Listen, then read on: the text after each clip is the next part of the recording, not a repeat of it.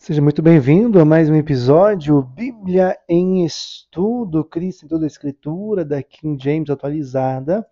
Esse é um podcast que traz para você a introdução de cada livro bíblico, trazendo como novidade a presença de Cristo, a presença do Evangelho em cada livro.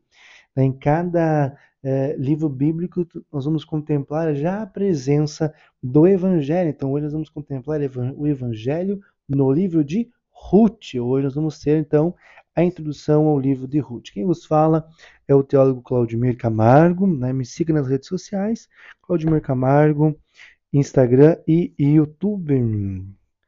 Autoridade. A história de Ruth se passa no tempo dos juízes, após a conquista de Canaã e antes de 1050 a.C. Nenhum autor é mencionado mas a menção de Davi e sua genealogia coloca os escritos algum tempo depois de Davi tornar-se rei. O Evangelho em Ruth. Ruth é a história de uma jovem viúva moabita que conhece o amor da aliança do único Deus verdadeiro e a alegria de pertencer ao seu povo por intermédio da sua sogra judia Noemi.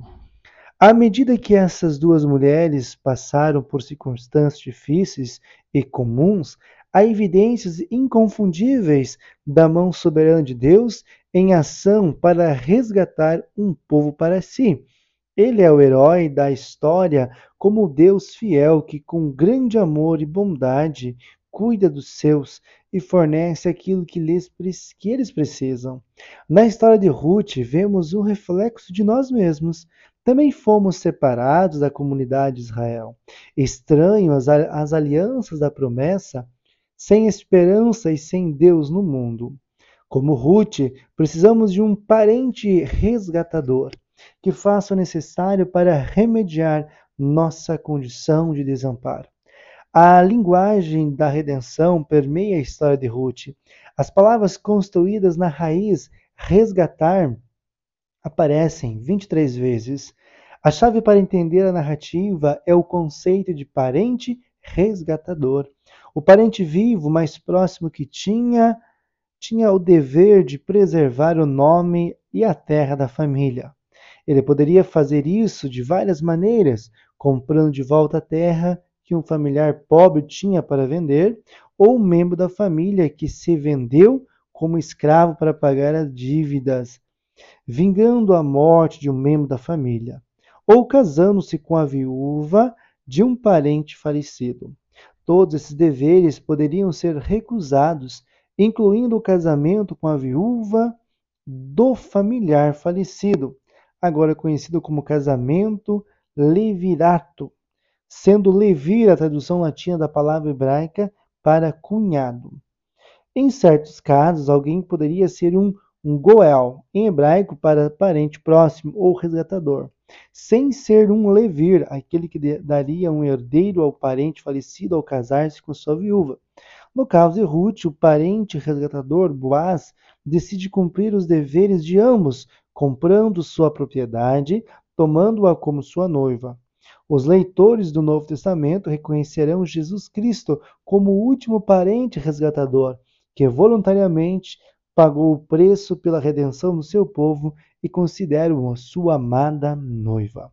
O esboço do livro de Ruth. Introdução: a família de Noé, Noemi, de Noemi morre. Capítulo 1.